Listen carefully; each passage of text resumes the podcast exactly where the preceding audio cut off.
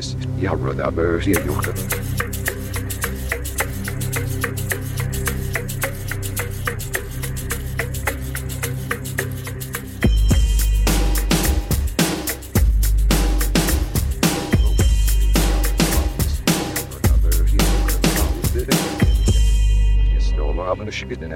Greetings, heathens. Welcome to Hail Satan. This is the podcast exploring Satanism, culture, and life in general through the eyes of modern Satanists. My name is Joseph Rose. I'm a member of an amazing independent congregation called Satanic Delco, and we welcome members from anywhere in the world. If you want to learn a little bit more, visit satanic delco dot com. Today, we're going to talk about music from the perspective of the creator. We're going to take a look at what drives people to create and perform and all of the things that go into being in a band from the inside. First, let's welcome a bunch of cool new Satanists that have chosen to join us on Patreon recently.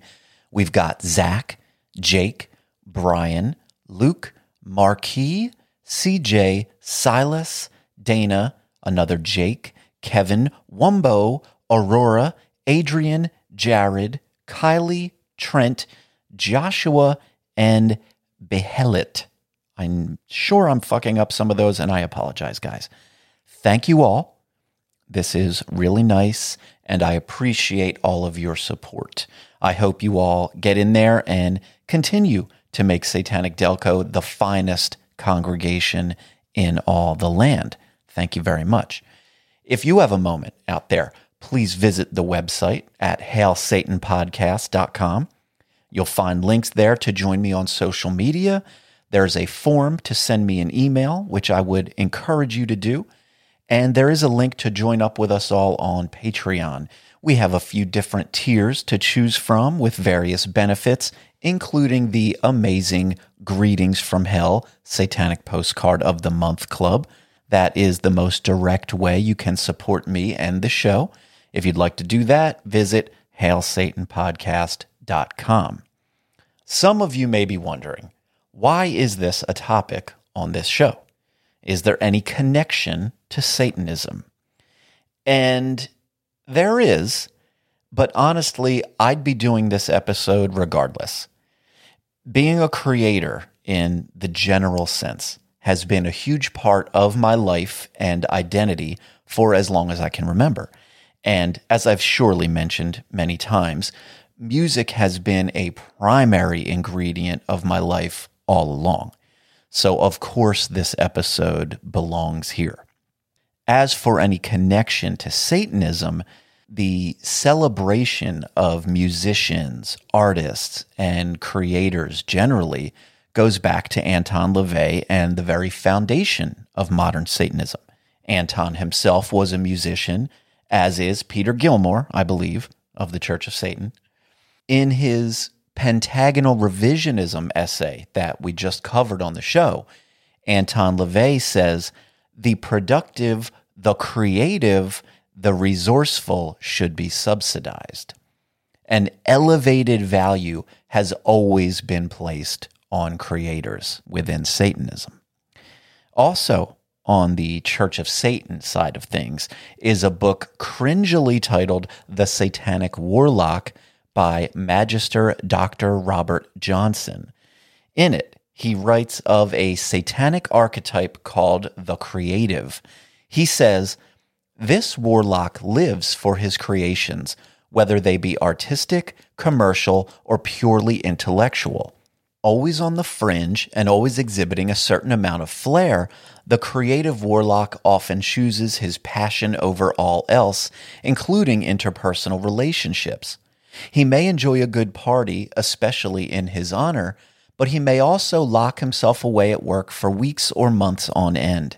His burning need to bring his ideas to life and his ability to focus and immerse himself in whatever he undertakes make him dynamic and irresistible. Creative warlocks change the world, a concept best illustrated by example."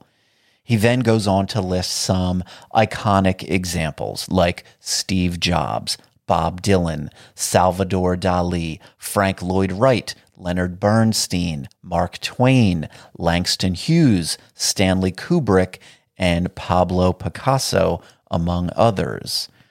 And in true Church of Satan style, the writing style there is, you know, it's for some, maybe not for all, uh, but we get the idea. He, he certainly speaks some truths in that description.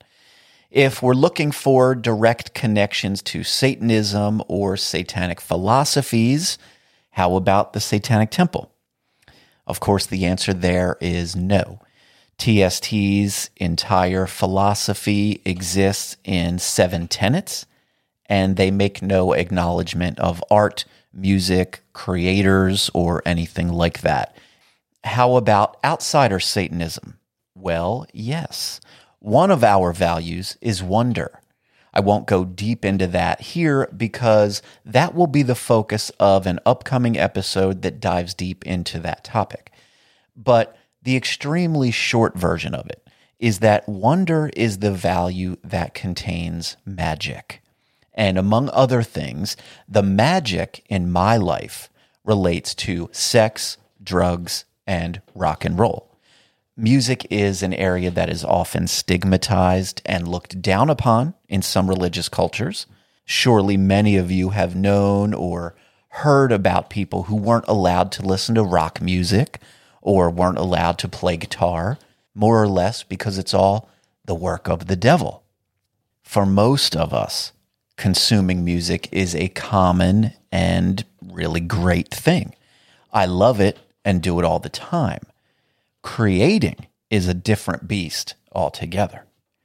I don't remember what episodes it could have been in, but I'm certain that I've talked about this distinction before. I've always felt that people can be divided into consumers and creators. They are two very different mindsets that often lead to dramatically different life experiences. But all right, let me introduce my wonderful guest today. We are joined by the other half of the amazing rock band Knolling Bones. Welcome, Julie. Thank you. Knolling Bones is the best band in the world. I, I'm not sure if Joseph has ever spoken about it at length in the past. I don't think that I've ever even said the name of our band up until this episode. Really? I have recently mentioned that I have a band, and I did get a good handful of messages. I got several messages from people listening saying, hey, what's your band? Is there a link? What's the name? And I didn't even say it during the episode because I wasn't trying to make it about my band. I was just talking about whatever I was talking about. This is, but now's the time. Of uh, of all the things I've heard this week, this is the most surprising. I can't believe you haven't been using every platform to talk about our amazing. I have mentioned band. It on the Instagram for the podcast here, but not on the show itself. Right. So yeah, Julie and I are in a band together. We are all of the members in the band, and the band is called Knolling Bones. Yeah. K N O L L I N G, Bones. I'm so pleased to, that that I get to be a part of this first unveiling of the band to the world. Yeah. And I guess before we even get too far, just in case, because I don't know where our conversation will go, what we're going to exactly talk about, Julie did just force me to get kind of stoned before we recorded this. So beware. I really had to to twist his arm to get this to happen. Yeah. I'm sure that you understand. We're here to talk about why being in a band is awesome and what goes into being in a band. And so why don't you tell us the answers to all of that? Yeah. Wow. Right? Being in a uh, band is awesome. It is awesome. We, we can we agree can on that. There. Yeah. Tell us some of your history. What made you first want to play music? What did you hear or see somewhere in early life that had such an impact that you were like, I want some of that? My mom had put me in piano lessons as as a small kid, which I hated because I I didn't like to do any of the things that you, you have to do when you're in piano lessons, namely practice and care and uh, want to do a thing, which I didn't. So like that that fell off. I, I learned how to read music, but you know, kind of crappily. What age are we talking? Like seven. And you could read music. I mean, slowly. I I can still read it, yeah. just not quickly enough to be able to like participate sure. in a thing right. that called for it. Yeah. yeah. Okay. Yeah. So dropped off of that like at eight or nine, didn't get much out of it. But when I became a teenager who had kind of a friend group and a musical taste, then I started getting very interested in, in music just for music's sake. What grade are we talking? I always know grades better than ages. Uh, eighth grade. Eighth grade, thirteen. Okay. And what were you into? What so, music was turning you on at eighth grade? My very best friend at the time was a lovely, then little girl, now extraordinary woman. Her name is Stephanie. And she, she was my best friend. We did everything together. And, and the vibe as uh, thirteen-year-old Catholic schoolgirls oh. was to walk home after school, sneak cigarettes, uh, go into You were her smoking room. Cigarettes? Like, oh, yeah. Like, yeah. Julie.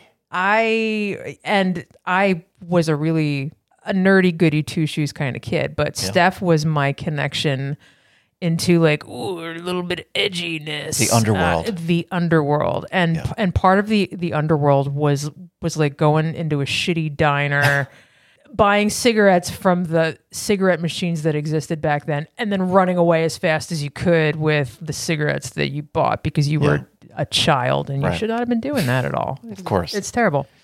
So we'd we'd go into Steph's bedroom. She'd she'd light a stick of incense and dim the yeah. lights, and we would have an awesome freaking teenage experience listening to music. And the album that that just kind of turned everything around for me was Alanis Morissette's "Jagged Little Pill," no which shit. yeah, that's of course that's the one. Yeah, but the gateway to that album was uh, "Hand in My Pocket." And music just hadn't sounded like that to me before. It just checked all the boxes, had a hell of a hook, couldn't stop it. It, it was a very popular song, was that at that time, yes, I guess, right? Yeah, yeah, yeah. It just changed the game. It was a little rebellious. It, it was infectious. And, and, and like I And, and to, a woman. And, and, I'm sure and you identified with the girliness Absolutely. of it all. Absolutely. Feeling all sorts of feelings, a lot of angst in that album, really yeah. a cornerstone of, of, of my life. So, and that got me in the door. I was like, well, hmm, Alanis Morissette, what else can I listen to that might be cool? And what else does Steph listen to? Because she was my best friend at the yeah. time. And, yeah, what else was around? What else were you getting into? Uh, Bush, sixteen Stone, um, Stone Temple Pilots, Core. And so like, when would this have been? Around what year? Like ninety-seven. ninety-seven, okay. Yeah. Yeah. So so these albums like kind of shaped it. And then Steph picked up a guitar and she's like, "Look, I'm going to learn to play Bush's Glycerine. I'm, I love Gavin Rossdale so much. I want to have all of his babies and I'm I'm going to play the guitar, and then what's going to happen is that Gavin Rossdale will notice me, and I'm going to be his girlfriend, and then we're going to have babies, and, and it's all going to be because I picked up this guitar." Right. So early connection with like rock, sex, just like you're going to increase your sexual potency and relevance by picking up this instrument. It's scientifically a solid theory, proven. Right? Yeah. a, a really solid theory. Yeah. So it really is true. Yeah, she so so she starts taking guitar lessons, yeah. and uh, sure enough, she's playing Bush's Glycerine. And as as I'm watching like what she's doing, I'm like, okay, she she's playing power chords. I was like, I I bet that I could do that, and and I bet that I could learn this song faster. And uh, and sure enough, I was there a competitive feeling? I mean. Lightly? S- lightly, yeah. yeah. Sure. Yeah, because, and, and in my head, I see kind of what she's doing wrong. Right. And she she's not hearing it. The, I I'm wouldn't like, make I, those mistakes. I hear where the song goes. It's not that. Let me show you what it is. Right. So th- there, there very much was a little bit of that, but I was right. I could yeah. do it. Yeah. I could do it. I could hear it. I could hear kind of how, how songs went and, and be able to figure them out by ear. So I started doing that. I begged my mom to buy me an electric guitar from a pawn shop, and my mom, my mom kind of sucks. So she, she was like, "No, you're, you're, it's terrible. You're not. You're never going to play it." I was like, "No, I am. I promise. I will." She caved. So I, I, I started teaching myself to play guitar. I did not have lessons doing this. Was there any level from your mom? Was there any level of, "I don't want you to get into this like bad music," or was it just, "You're not going to stick with music at all"? It was a an interesting blend of both things. Yeah. Like she, because you were in Catholic school, yeah, yeah, yeah, Catholic school didn't really want me to like. I don't know. Rock and roll apparently has kind of a negative, uh, yeah, I mean, a negative devil thing kind of, of going on with it, and and maybe there, like like probably subconsciously there there could have been a little of that, but. She also just thought that I wasn't going to stick to it because, you know, she had paid for piano lessons and I I had basically, yeah, you know, I, I super bailed. Guitar was different. I had to prove it, and I did. Yeah, well, the instrument that you want is a lot different than the instrument you were told to go play. Oh, exactly. no exactly. matter what the instrument is. Yeah, and uh, the difference was that now I had control over it. I, I had a better sense of what I wanted in music that, that I was playing and what sounded cool to my ear to be able to do that. So it started with uh, that guitar, and of course the objective was, hey, me and Steph are going to be in a band together if, if uh, we're, we're, we're both playing was music. Was this a thing you guys discussed? Loosely. Loosely, yeah. Loosely, yeah. There's and a lot of those discussions as kids. Yeah, yeah, exactly. Yeah. Loose kid, we're going to We're going to start a band. Absolutely, we're going to start a band. And the other problem was that that like we needed other band instruments, but nobody played the drums. Right. Nobody knew what to do. So what I started doing when we would listen to like Bush albums was she had a, a, a metal bed frame that was like falling apart. So I'd I'd take pieces of the bed frame and like, these are cymbals. This is kind Fashion of a, a snare. Drum kit. Yeah, like yeah. a like a bed frame drum kit. But so we'd be playing these songs. I'd, I'd be drumming along to them, and I I got to hear like, oh, that's that's where a snare fill goes. This is like how you use toms. These are cymbals, and you know there, there's a ride cymbal. Like I kind of got a sense for for what the parts of the drum kit were. That, now, we're at this time where all this was beginning. Did you have any useful internet access to be helpful, or you oh, were just totally winging this pre totally pre internet? Winging it. Yeah. I don't even think the pre internet, good internet. Yeah, yeah, pre pre good internet. Yeah. Th- these uh, were the dial up days of internet. No. I, I would have had to kick my mother off the phone to do anything. No, I wasn't no. going to do that. But so figured out in my ear I could play drums. I knew I had to use a foot because I could hear what the kick sounded like and, and kind of where it had to go. So then my next campaign was, I want to get a drum kit. Of course. And see if I could do that for real. But at that point, I had the data point of, I, I I didn't give up on the car. The guitar, I liked the guitar. Right. I, I didn't do the thing you said I would do and quit. So my mom was an easier sell on the drums, which hmm. would, you know, involve a lot of noise pollution for her, way yeah. more than guitar did. Giving a drum kit to a kid is crazy. Yeah. I mean, that's, you could really ruin your life. You really could. I was probably about fifteen at, at that time, and I got my first little Guitar Center baby, baby, but certainly like baby in terms of the price points of a drum set. It, yeah. it, it was very much a piece of trash. Yeah. But it it worked. Sure. And man, was I happy with it too. I, I was selling out my So did my you and your friend favorites. Sort of form a band of some kind? Sort of. Yeah. Um. Yeah, sort of. A- and other musicians kind of came in and out of our lives. What was um, the name of your first band? Oh, God. Come on, Julie. Probably like Grim Sage or something like that. Grim Sage? Yeah. Okay. Yeah. Steph had like always trended towards the higher end of the uh, the goth kind of spectrum. Okay. So so she had, had blacklight skulls everywhere, all oh, sorts yeah. of... You know, like, this like chick sounded like a lot of fun. She she was and is a lot of fun. Yeah, she, she's, she's lighting the incense with the black lights and freaking out in the bedroom. All of the cool things that I like today started yeah. with yeah. this bedroom. She probably had yeah. some weird crystals in there, I bet. Oh, I bet she had crystals. Just so many weird crystals. Yeah. She did ferns. There's, there's, there's, there's always like a fern involved and yeah. a crystal and yeah. Yeah, that's no weed much. Back then. We were doing a little bit of weed, a little back weed. Then, a teeny bit. Look at that. Not not a whole lot, like okay. because if you're a teenager and, and you've got weed, like you're getting it inconsistently. It's, right. You don't have a steady way to do these sure. things. Yeah, yeah. It's yeah. hard being a kid on drugs. It is hard, you know. Um, so you get your little band together with your friend, and some other people come and go. Are you writing your own songs, or are you just playing radio songs, or what? We were doing both. Did you play any shows? Not No, we we went to music camp in the summers. There was a great like camp through like a music store that no longer exists, but you get to go there and rehearse like two or three songs in a week and then record them in a professional studio. And then on Friday you'd play a concert. So, so we would take these concerts like very, very seriously. And we, we would perform some of our original stuff at these goofy concerts. These songs were terrible. I, and you guys got to go up there like a full band, four or five piece band. Sometimes it'd just be me and her, okay, both on guitars. Sometimes we'd play with other kids, but, but never anything enduring. Yeah. We did go on to form like kind of a a cover band that okay. had, had a real bassist, real real drummer, and that that band gigged pretty frequently. Okay. Down the line, you're probably in and out of some versions of bands like that. Yeah, exactly. And then Quit. one day you hit the lottery and linked up and formed the band Knolling Bones with me.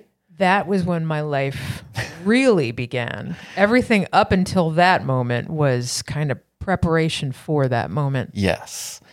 So here's the short version. I wanted a band. I've been in bands my whole life, right? I play bass, I do music production, I do a bunch of stuff. Okay. I want to start a new band. And my bright idea is I'm going to start a two-piece band. Why?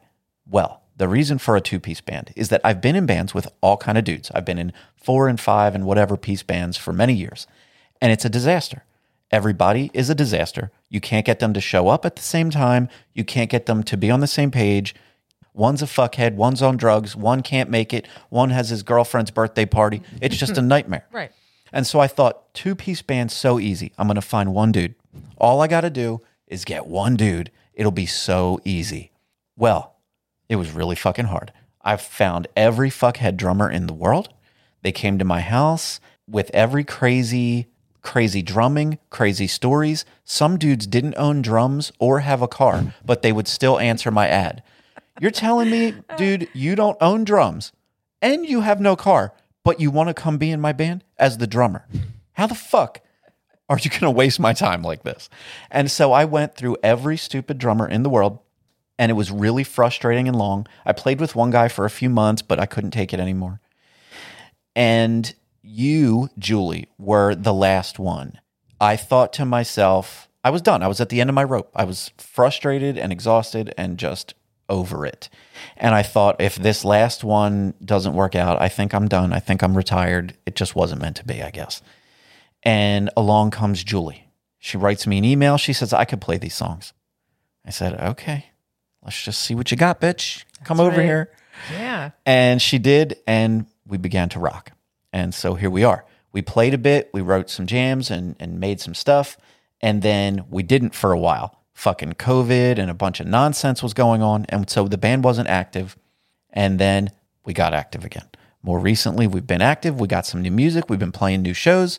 We've been ruining our lives, oh, building all this man. shit. Financial ruin. Financial ruin. Financial run, but so worth it because, like, I think we're in our finest form ever as a band. I feel like like we sound the joy that it gives me to play these songs yeah. and do this thing is immense. So and first, let's get into some great. of that stuff. I want to know. I mean, this is the biggest question and the most basic question. What do you like about being in a band? Why is it good? The short answer is so many things just just make this worthwhile for me. There is really no comparable energy for me than the energy you get when you're on stage playing in front of people and you you just feel music and life and just the universe kind of buzzing through you in a way that is almost it's kind of like being high, but it's better. It feels like like deeper and connected on a more primal kind of visceral level. I love the feeling of playing music in front of people. Yeah. I yeah, it's it's it's magical. It's very special. Yeah. Yeah, that's the word, right? That's the connection that I make. I know some people listening might be always looking for the satanic content, right? They want informational or educational episodes or things that are very tied into Satanism. And of course, I always say, and life in general, through the eyes of modern Satanists, which is me. And this fits into life in general. But those of you who like stay close on all this shit and listen all the time and get into these topics, you know that my my version of satanic magic, if you want to call it that, is essentially sex, drugs, and rock and roll. And man, rock and roll has been the longest running part of that trio because I got it way before I ever had drugs or sex. I mean, music was planted in my brain at the earliest age, and it's been sprouting ever since. Yeah.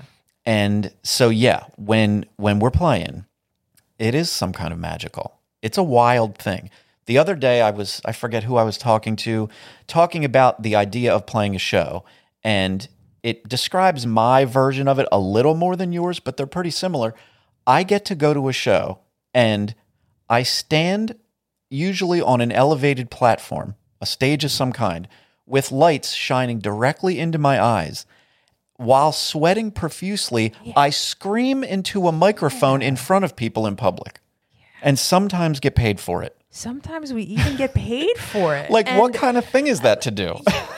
You never expect to get paid for it. Be- I know. On our level, like, like, money like is not a thing. Who does, ultimately, unless you're Taylor Swift these days. Right. But sometimes people give us a couple twenties, and it's like, that's this feels great. Yeah. Like, I can't believe somebody paid we me to do this thing. We get one hundred dollars for this? Right. You're kidding me. I I'm the luckiest man in the world. I would have done it for free, and I have done it but, for free. Yeah, I, mean, I, I suspect we will much. do it for free more. Right. We're not done. Free, free isn't even the half of it, because if we get paid some amount, who knows what amount, but any amount for every gig that we ever play for the rest of our lives, it will never cover the cost of what we've spent oh, to be in the band.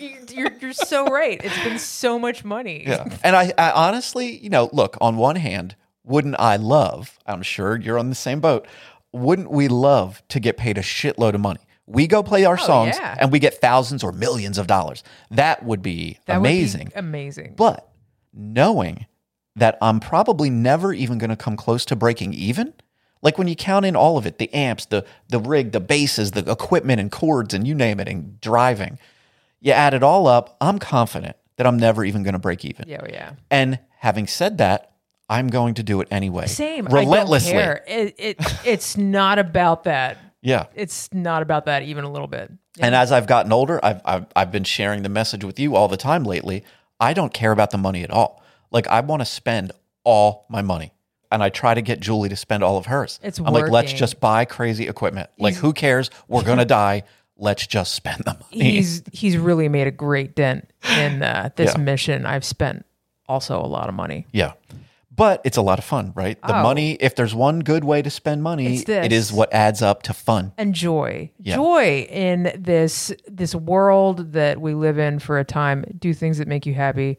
Music and spending money on it is definitely one of those things. So why don't we... All right, we talked about what's a thing we love. We love to play shows.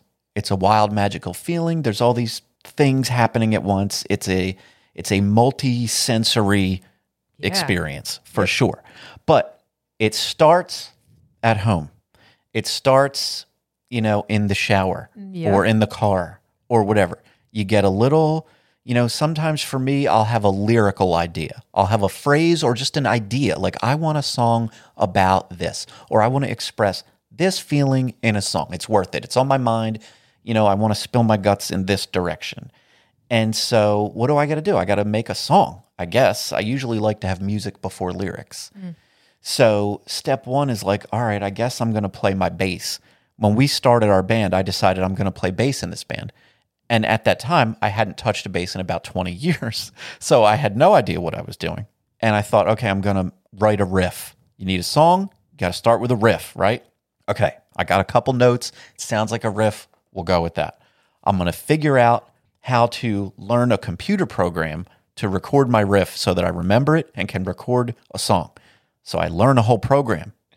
And then, oh, God, I, I need to figure out drums. I need, like, I, oh, now I have to write all the lyrics? Oh, no, they have to make sense? Do they have to rhyme? There has to be a chorus? Right. Like, this is hard. This is so many challenges after challenges and puzzles on top of puzzles. All of it is a yeah, struggle. It is. You have to invent all this shit. Songwriting yeah. is... out of thin air. Yeah. One day there's no it- song.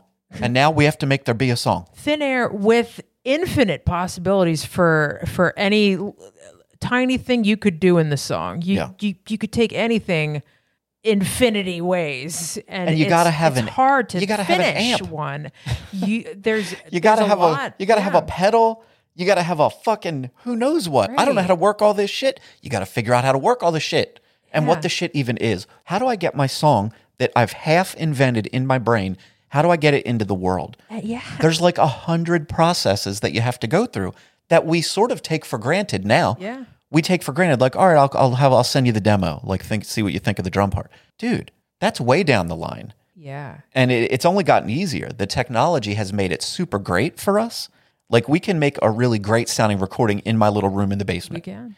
And you know, Julie has her right now. We're sitting out here where we're recording in my garage, and directly in front of us, two feet away is Julie's drum kit uh, because we've been out here practicing sometimes. But in my basement in the house is my little uh, project studio room, whatever, in the basement. It's just a weird room with a computer and a couch and an electronic drum kit for Julie to play. And so we go down there in headphones and we put it all together uh, with the drum kit and the bass and shit. And then we got to figure out how to play it like a real band. We got to bring it out to the garage and plug in amps and all kind of wild shit with twelve thousand wires all over. It's crazy. So many wires now. And and now we have to learn to play the song, which sounds weird. You already wrote and recorded the song, and now you have to learn to play it. They are two different things. Oh, definitely. They are two different things. And then you've done all of this. You started with the air, and you built yeah. a song. You made a story. Some of it rhymes, you know? And now you're in the garage, you figured out how to play your song. Now what? Fuck, now you got to do it five or six or seven more times. And then you want to play it for people, right? You want to go, now, okay, we're a band. I guess we're going to play a show. How the fuck do you do that? You got to just talk to random strangers and be like, my band wants to play at this really great venue on this really great show, and we're going to be great. And they're like, all right, how big is your following? How many people are you going to bring? And you say, well, roughly zero, because we're brand new and we don't have shit. And they're like, well, no, that's not going to happen. You need to figure this out. And it's a real struggle. But then by some miracle, somebody says, all right, all right, you're going to be the entertainment at my club tonight or this night. And now you have to do that, Julie. How the fuck are we supposed to do all of that in front of actual people? It's crazy. It is crazy. And like, you're wrestling with it the whole time. You're... Every part of this is a thing you wrestle with. You wrestle to bring a song into existence where where nothing exists. Then you wrestle with like the business side of it, booking your band into gigs, yeah, um, getting people to come to the gigs. There's there's there's lots of gigs that like you you as the band are responsible for for selling the tickets and kind of promoting it yourself. Yeah. And on our level, the quote promoters. They don't really promote no. a goddamn thing. Yeah. You know? Yeah. Right. So so you take on the burden of selling, you know, X amount of tickets. And if if you don't sell those tickets, you are responsible then yeah, for right. paying. It's a pay to play kind of situation. Yeah. And it's it's very difficult to be in a band that's that's writing original music and to book shows, particularly in our area. Philadelphia, yeah, it is rough. It's It's very rough around here. It is. Yeah. And so. Of course, you bump into any number of situations. You, you know, there's a lot of sort of cliques, you know, cliques based on the sort of scene attached to your genre of music or the age. Obviously, you know, I'm an older gentleman now. And, and of course, the this stuff is often a younger man's game, uh, a younger lady's game as well. And so that's a thing, I think. Where do you... When you start being in a band, I was in band all through my twenties and stuff. And when I was twenty-three years old, we could just tell all our friends, everybody, we got a show on, at this address on this day. See you there. And they would all show up. And it would be fucking packed in a madhouse. And that was cool. Yeah. But pull that shit when you're old. You know yeah. what I mean? It's not going to happen. Your old-ass friends, back hurt. And, yeah, you right. know, I got we have one roadie for our band, my good friend Andy. He's our guy that helps us and, you know, whatever. He's a large, strong man. He couldn't even make it to our last gig because his knee hurt and he was fucking yeah. laid up. You Some know, real old poor people, Andy. Old people problems. Yeah, we got yeah. one roadie. He's fucked up, and so it's a struggle, man. But even that, so we've gone through all this stuff. You know, you pull a song out of your ass. You learn to record it. You learn how to play it. You learn how to get a show. Look, you gotta. Now you got a little song, you want to put it on the internet, right? You got to design a little album cover. Yeah. You know, there's just a lot of steps. And ours Where's your album so cover cute. Come from? You know, he, we got to make it. This man who sits before us today has done a great job of of creating really cool art. I've done a lot a job. Of it's all like. It's basically doubling as porn, though. Like there's there's all sorts of like sex paraphernalia. We've got stickers. The stickers are basically. It's two fingers. They're they're they're doing a very vaginal kind of thing. They're just two this, fingers. This it's like guy, a peace sign. This guy made us one hundred percent sex merch, but whatever. It's okay. It's awesome. It's very visually appealing. There's a whole color scheme. Our yeah. band is really cool, and and he did do a really good job. Thank you, Joseph. For You're welcome. All that you uh, do for our band. But it's just a lot. Of, there's a lot of jobs. Oh, yeah. You know? There's so many jobs. You have and, to, you're a designer. You're a musician. Let me just go on through an endless list of shit. Yeah. We're talking about all these gadgets that we use, right? There's so many cords out here. We recently, again, I'm not going to get into the rabbit hole, but we recently put together an in-ear monitor rig. If you know what that means, okay, cool. If you don't, whatever. It's not that important. But it just is a lot of technology. We're bringing with us not like a drum kit and a bass and an amp, but you know, a thousand fucking gadgets that are connected with a million cords and like shit that needs to be plugged into one another. And, you know, a, a crazy rack with cords that are running into me and Julie's heads, literally, and just stuff everywhere. In addition to multiple amps, multiple cabinets, we're a two-piece band with the gear of a six-piece band. Yeah. And it's so stressful to get it set up on stage, too, before we play. Yeah. You've well, and like not even on stage. fifteen-minute window. We buy all this shit and plug it in. We don't know how to work right. it. We don't know what's going on yet. So our our last gig was this dumpster fire of nervous energy where, where like I'm sitting on the stage trying to set up, completely frozen, about to throw up and have a panic attack because we have thousands upon thousands of dollars worth of technology up there with us that I have not the first idea. Yeah. It's like, did you turn the thing on? Right. Okay, yeah, it's yeah. on. Is it turn? Can you hear anything? Okay, is it working? Yeah. Is any of this working? Let's go for it in front of a live audience. Yeah. Let's Ooh. test it out. Yeah, that was like our first actual test was in front of a show. Yeah. You know? Yeah. And I guess it went fine. I mean, we I did have some it. level of technical difficulty. Oh, huge difficulties, but, but still, I mean, the joy level was high. Yeah. The monitors worked great. My bass tone was thunderous. Yeah. And yeah, people were jamming. They looked like they were dancing and having fun. Yeah. So joy was success. had, joy was created. It was a ex- very successful evening. Yeah.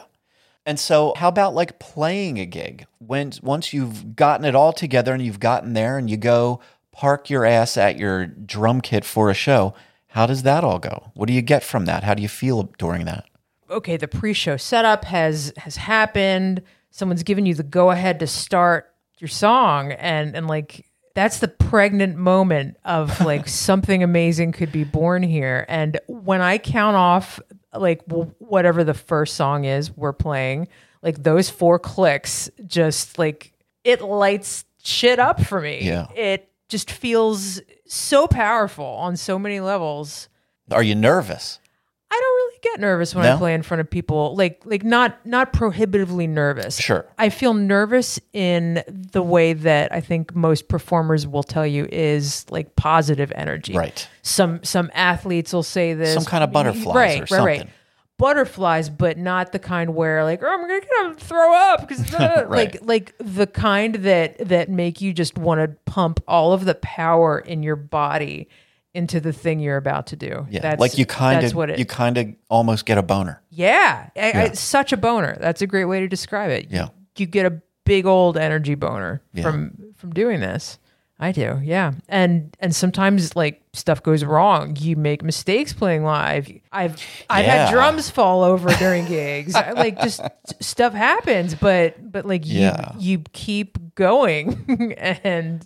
Yeah. Yeah. You, it's a real, I mean, it's live. Yeah. You know, it is moment to moment. Like it's not, we're not improvising. We're not that kind of band. We're playing a song that we know how it goes, but still moment to moment, note by note, it's happening in real time, and anything can happen. Yep. You know, does. You go for that note, it might not land just the way your voice, yeah. your drum, and your fucking sweat like, in your eye. Right. And and there's there's so many other sensory inputs. There's lights. Sometimes you can barely see your fretboard or yeah, or your drums or anything. There's there's lights, there's Oh, and smoke plus, you know, sometimes. Depending on the night, depending on the gig, we might be any level of stoned. Yeah, it's true. Sometimes you're sober, sometimes get, you're too stoned, sometimes you're just the right amount of stoned. Yeah, yeah. We we try not to get like stupid stoned before right. gigs, but sometimes it happens. I time uh, I like to get a little in me yeah. just to like just relax, just get that little bit right. of relaxed going. Like, all right, let's get in the moment and see what happens here. Mm-hmm.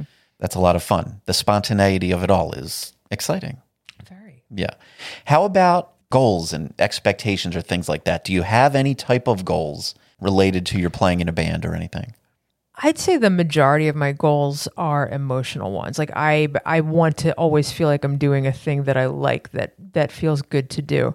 I think it's good to have realistic goals about stuff like this, because just For like sure. like we've discussed, like we're probably not going to be Metallica level famous yeah, from doing this. Probably not. But along the same line, I. I always do have, have kind of loose goals. Like, yeah, I'd, I'd, I'd love to see our, our, our band get a little following, or like maybe more and more people start coming out to shows, and, and li- little by little, it's like, yeah, we've got kind of respect in the local scene. People know of us, think, think we're kind of cool. And yeah, yeah, I do want to grow. Yeah. I guess that's similar. I mean, I'll get specific goals of like, specific things I want to accomplish. Like I want us to release an E P this year or whatever it might be, or uh, specific things like that. Or I want our music on vinyl. That's a goal, Julie. Yeah, yeah, we're going to talk about it some more. An expensive goal. Yes, Another goal that'll require me to uh, open Just the old money bags. Throw the money the away. Scrooge Fuck McDuck it. money bags. Fuck yep. it. Yeah. Um, but then I have sort of relative goals, things like I'd like to see a progression, like what you say, like I'd like to see maybe better shows, or more people come to shows, or more shows. Generally, like let's right now getting into decent shows is a little bit of a struggle yeah. where we're at right now. Very much. We're newly back in action, and in the time that we were away, which is a few years, the scene feels really different. It does. The process, totally the just agree. the venues, the people, it seems really different from pre-COVID to now. And I don't exactly know what eh, has caused all that, but it's weird, and it's a little bit of a struggle right now. But we've played a couple shows, we've got a few more booked, and we're going to keep yeah. keep working on it. And yeah, that's where I'd like to see some sort of progression.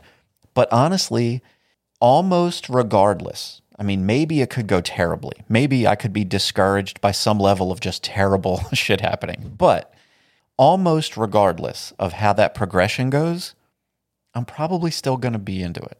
You know what I mean? Yeah. Like right. I can hardly imagine a scenario where I'm like, all right, well, we didn't play at the T L A, so I quit. You know, like that's right. probably not going to happen right. anytime. I'm never going to stop doing this.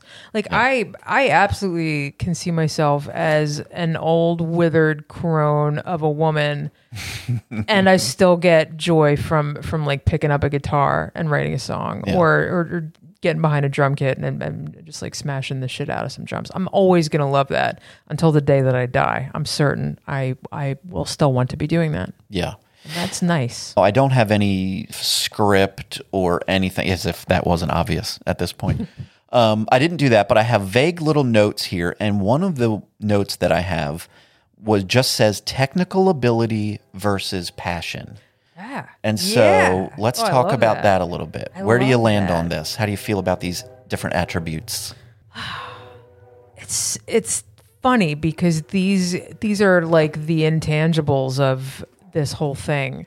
So Knolling Bones' songs, what drew me to this guy immediately when he took out an ad for like, come and play the drums in my band. Come on, everyone. Come and I was like, all right, let, like if you're, you're band shopping on the internet, you, you expect there to be, be like kind of a sample of the kind of songs the person's writing, what they sound like, yeah. like, like the production value. So you kind of have a sense of what's going on. When I heard this man's music in his ad, I I was like so impressed on a number of levels, but one was like how big and epic and powerful the song sounded while doing very little. There's a simplicity to our our music that like it it just is really resonant and really effective. It's it's heavy, like it it goes right into your vein in in, in a way that like you don't need four hundred cymbals and drums or to be very rhythmically or or very melodically complex to be interested in it. Yeah. It's it's simple and powerful and does a lot with a little. And that is how I feel that that a lot of the really great music out there is. Now, someone was recently asking me about you as a drummer, like just saying, oh, is she, is she good? What kind of drummer? Whatever. And I'd never really thought about it on that level. And I, I think I told them, I was like, you know, I don't know. I think she's good. Like, whatever that means, good means nothing, really. You know, I think you're great for Knolling Bones. If if I put you and said, okay, now be in Dream Theater, oh yeah, would you be good? I don't know the answer to that question. I don't know even how you view your own level of technical ability as a drummer or anything, because our music doesn't call for the pushing of those limits. Right. Very but true. Where do you find yourself on the as a technical drummer? Do you care about that even? I care about being able to play cleanly first and foremost. Yeah. And like I also care about playing stuff that sounds cool and and sounds like it's difficult to play or like like kind of technical, but mainly I, I care about it sounding clean. Um having been self-taught as a musician for all, all of these things, like like I I don't have a, a super deep pool of technical knowledge to draw from beyond the stuff that, thanks to the miracle of the internet, like I, right. I can Google like YouTube videos or or people giving kind of te- technical lessons or tutorials. So all the little bits and pieces I've I've come upon that have, have shaped the way I play kind of have have come from places like that. Yeah. But and you you never had drum lessons. Correct. Right. Yeah. Yeah. Totally self-taught. And what ended up really being my biggest guide in terms of, all right, I want to be able to play things is my ear. Like I, yeah. I kind of pick things up by ear. I, I know what these fills should sound like timing wise, what has to be. So, so any technicality that's in my playing is, is just, just me trying to imitate what I think Do drums you have, should sound like. Um, do you have favorite or, or influential drummers? If I had to really liken my particular style, and the drummer that I identify with most is, is definitely Dave Grohl. Like really? he like and like he he hits the shit out of the drums. He's a really hard hitter. Mm-hmm. Also kind of a self-taught guy. So so he's he's just doing what he, he he thinks feels right. He's doing it with passion. He's doing it he's just out there doing it. I'm a Dave Grohl style of drummer. All right. That's that's what I'm bringing to this. Yeah. Dave Grohl energy. Huh. And yeah, I, I don't play the drums, but you know, I love the drums. Of course, I love rock and roll. And my favorite drummers are all typically drummers that aren't known for like their outlandish technical yeah. performances. You know, yeah. the ones that I always name are Phil Rudd, who was uh, the drummer of A C D C. He played on the Back in Black album. Uh, which is a clear indication of his drumming style, and Vinny Appice, who has played in Black Sabbath and played with Dio. Uh, he plays on the Holy Diver album. To me, that's my favorite, probably, Vinny performance is that album. Um, and again, you know, he's a great drummer. He does great shit, but he's not like a uh, a prog rock drummer. You know, he's not in Yes, or he's not like Danny Carey from Tool. I love Danny Carey oh, from Tool. Him. He's another one. Love. But if drummer. Danny Carey tried to pull that shit in my band, I would throw him right out. There's no room for that shit in my band. Right, right. You know? True. And that is is a great way to look at the technical ability versus passion or style or whatever you'd want word you'd want to use there. Danny Carey, maybe the greatest drummer alive, maybe the greatest drummer ever alive. Right. Um, he's tremendous and musical and creative and just it's it seems impossible what he does on the drums, really. It it, it doesn't seem like one guy should be able to do all that at the same time, so but true. Yet he does. Yeah. but he would be he would ruin A C D C. Oh yeah, he would ruin Black Sabbath. You're, you're you right. Know? He would. He would ruin it. He, he could not be in those bands. Yeah. yeah, absolutely not. So many different wonderful flavors out there yeah. of all this stuff. What else, Julie? What are we missing? What do we need to share with the music consumers of the world about being on this side of the thing? I'll I'll I'll go to a place with this. Okay. So another part of being in any creative project, but definitely specifically in bands, is it's very vulnerable. Nobody really talks about how vulnerable it is, but as as a creative, writing a thing, sharing, and in many ways exposing like a very deep part of yourself, yeah, and then taking it to to to anyone, taking it to to people in public clubs or venues or places you're playing, sure. But also even just taking it to the people you're in bands with. That's it's what I was really thinking of. vulnerable. It's very vulnerable. Yeah, yeah. All right, let me paint a picture for you all. Julie just had a bad breakup with her boyfriend. You know, this is a hypothetical story. A young Julie, she's uh, twenty-two years old. She's had a breakup with her boyfriend, and she's really sad. And she decides, ah, this is the worst. I'm going to die. I need to write a song about it. And she picks up her little guitar, and she works out a whole number. She writes out some lyrics. She's expressed this real sincere, deep thought into a song that she wants to play in her band. She brings it to band practice, and some of her band members think, I don't really like it. Yeah. I don't like that riff. Yeah. I don't like those words. I don't think it works. It doesn't sound right. Yeah. Meh. Now, what the fuck? That you hurts. Just poured your soul, yeah. your real good. life into a thing. And like ultimately got rejected. You trusted for it. them. Yeah. you know? Yeah. Yeah. So that's you take all this so shit hard. seriously on some level. Yes. Even though we're not yes. like, all right, we're gonna get rich, we're gonna get signed to the big record company and tour the world. All right, fine. But it's still your art. It's still you. It's your creation. You as a person. Yeah. yeah. And if you're a creator out there, that's what this all comes down to. You know, I, I talked earlier a little bit about consumers and creators. Unless you've been there, it's hard to really understand it. If you're just a person that likes listening to music, that's great, and I'm one of those too. But man, that process is everything. It's emotional, it's stressful, and yeah, even if you just you just got a riff, forget about even the whole breakup with your boyfriend. You got a riff, you think it sounds cool. I bring it to Julie, she thinks it sounds dumb. Well, fuck, yeah. that's a heartbreaker, right? You know, yes, and you have to be willing to have that interaction and that conversation. Yes, you yeah. trust that your bandmate or bandmates aren't aren't there to do you harm. Everybody just wants what's best for the band. They want to agree and feel jazzed about the song, but not everybody will always feel jazzed. It's so interesting because a lot of people can't tolerate this kind of creative butting of heads. I think yeah. it rocks. You think it's lame. Fuck this. We quit. We're not a band anymore. Like so, so many bands, I think, just dissolve be, because yes. people cannot handle. Well, how many bands have ever broken conflict. up? And the cause was creative differences. Right. That's the like that's, cliched. That's what it is. And really, a yeah. lot of times it's that. Sometimes it's a woman. Sometimes it's cocaine. But a lot of times it is creative differences. Yeah. Finding like, people you can can create with long term.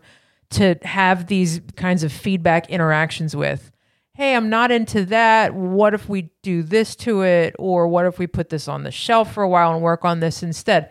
Having people you can relate to on on that level and and keep getting enough positivity out of the interaction to want to keep having it and keep doing it over yeah. many years, I, I think it's really rare.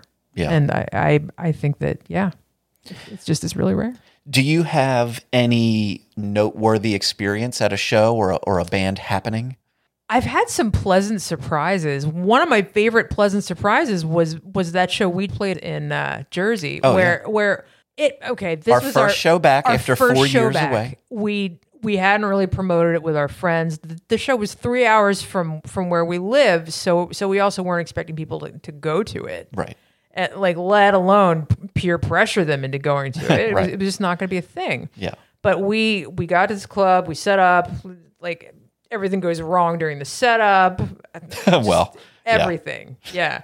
yeah. Um, But then we start playing, and like shockingly, this room is packed, and equally shockingly, like people are into it. Hottest show we, of my life. Oh my life. God, it was a million degrees. Air conditioner we were broke, both dying. It, it was nuts, but but but people came into this room. People who were not already our friends. Nobody and, there was our friends. Yeah, we and, knew no like, one there.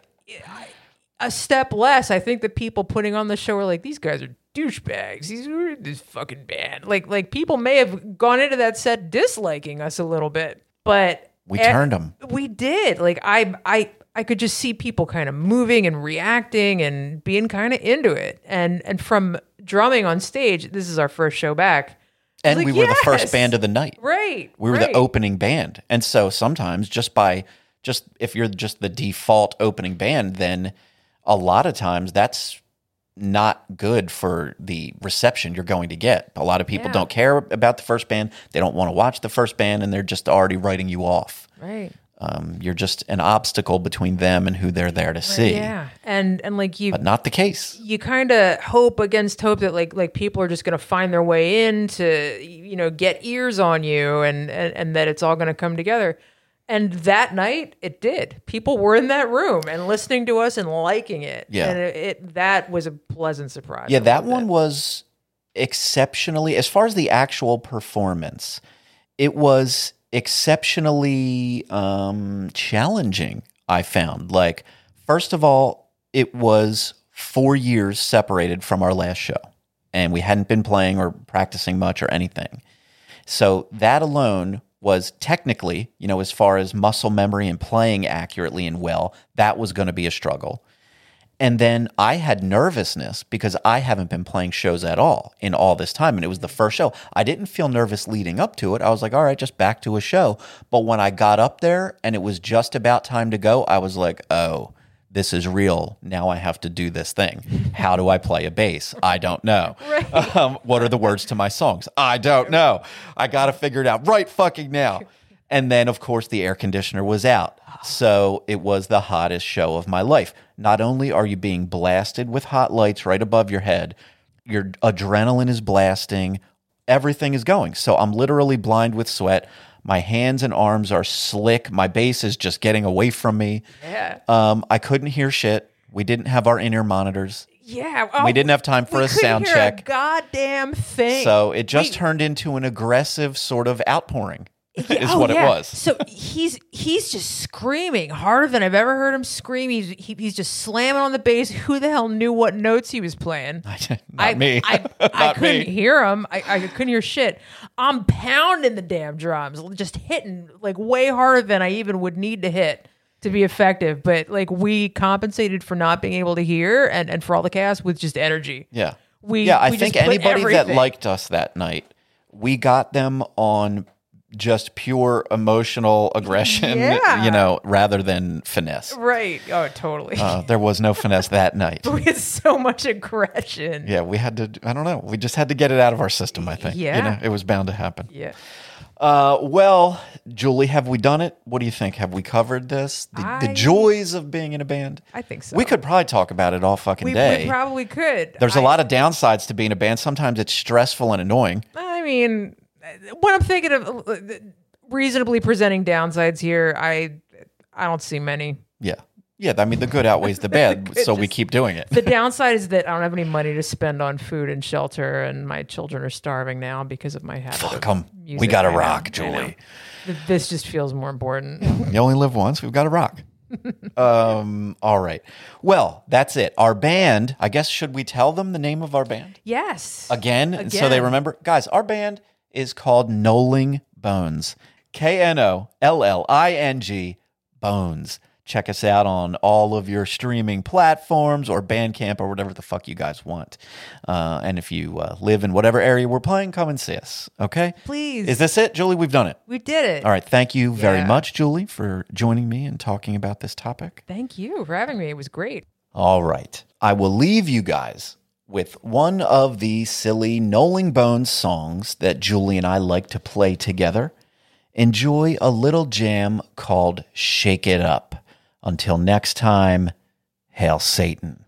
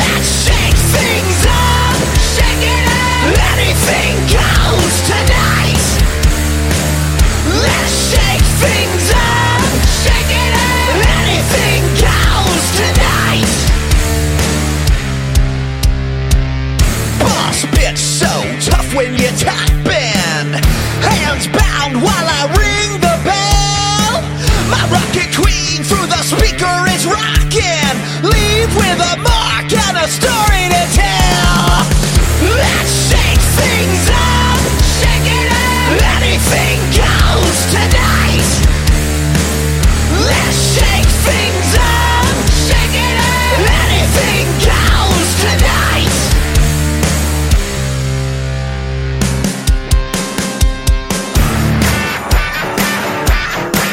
You fucking like it? Oh yeah, you do. I can see the look in your eyes. Go ahead and take the wheel.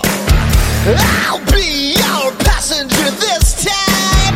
Take a minute just to get the feel. A magic word for if we cross.